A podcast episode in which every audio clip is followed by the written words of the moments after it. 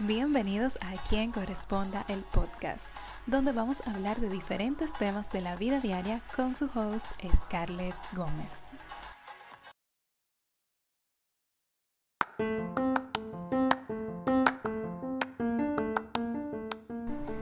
Bienvenidos a un nuevo episodio.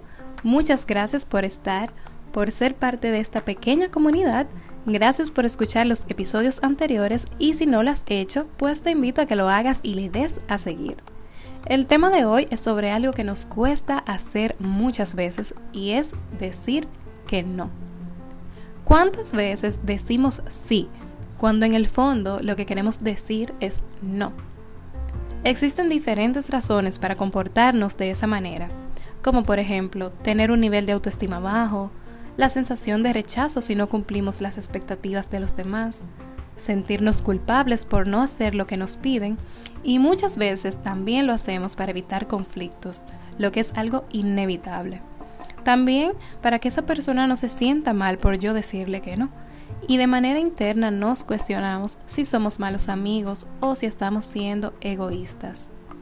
No somos egoístas por no dejar nuestros planes a un lado por hacer lo que nos están pidiendo. Algo muy interesante que estaba leyendo y es que existe el egoísmo positivo.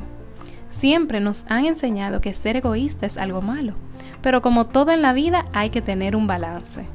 Cuando somos egoístas de manera positiva, tenemos la capacidad de participar en todos, todos los contextos de nuestras vidas sin llegar a perder nuestra identidad no tenemos esa necesidad de aprobación y aceptación, porque estamos conscientes de nuestras prioridades y necesidades, a lo cual sentimos un apego estrictamente a ello.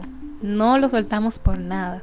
Mientras que seguimos siendo flexibles, comprensivos y conciliadores con las personas que nos rodean, a diferencia de una persona egoísta negativa que antepone lo propio, pero se vuelven indiferentes con las situaciones que le están pasando las personas que los rodean.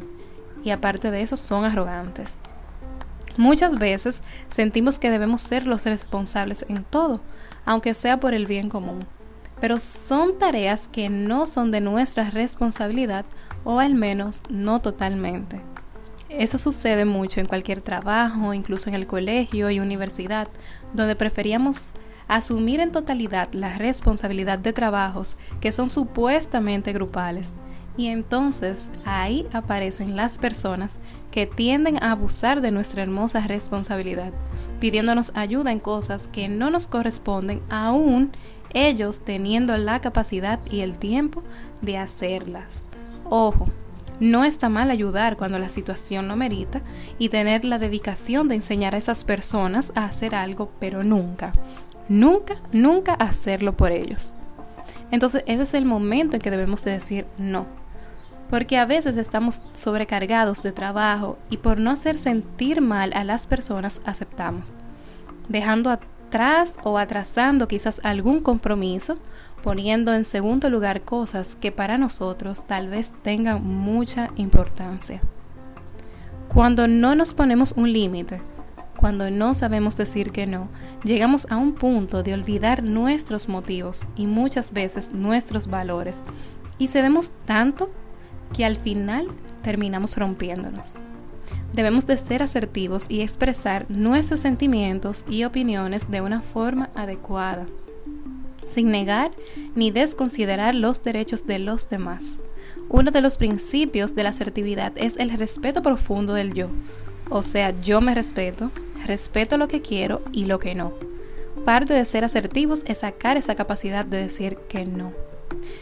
Creo que debemos de normalizar esa palabra, normalizar el no. No tengo ganas, simplemente no quiero salir hoy, pero podemos salir otro día. No puedo ayudarte con tu trabajo porque ya me comprometí con algo. Hoy no tengo ganas de tomarme un trago o sinceramente no me gustas. Eso evitaría tantas cosas hablar sin rodeos, así respetas tu tiempo y el de los demás. Cuidamos nuestros sentimientos, nos libramos de gastar energía buscando excusas, siempre y cuando sea de una forma amable, empática y respetuosa. Para decir no, tenemos que conocer nuestros límites, saber qué cosas estamos dispuestos a hacer y cuáles no. Podemos incluso hasta darle parte de razón a la persona, pero siempre manteniendo nuestra postura, firmes en nuestra decisión. Si tenemos que tomarnos un tiempo para pensar, pues lo tomamos, pero nunca forzamos esa decisión ante la insistencia. Cuando decimos no, no hay tampoco que dar muchas explicaciones. No es necesario justificarnos porque no hay que mostrarse siempre tan accesible. ¿O te has puesto a pensar cuánto vale nuestro sí? ¿Qué costo personal estamos pagando por nunca decir no? Ese cansancio tanto físico y emocional que nos genera el querer estar frente a toda responsabilidad, el no querer hacer sentir mal por no hacer algo que simplemente no queremos hacer. Creo que decir no es liberador y cuando le tomamos el gustito pues se vuelve inevitable. Nos vemos en el próximo episodio.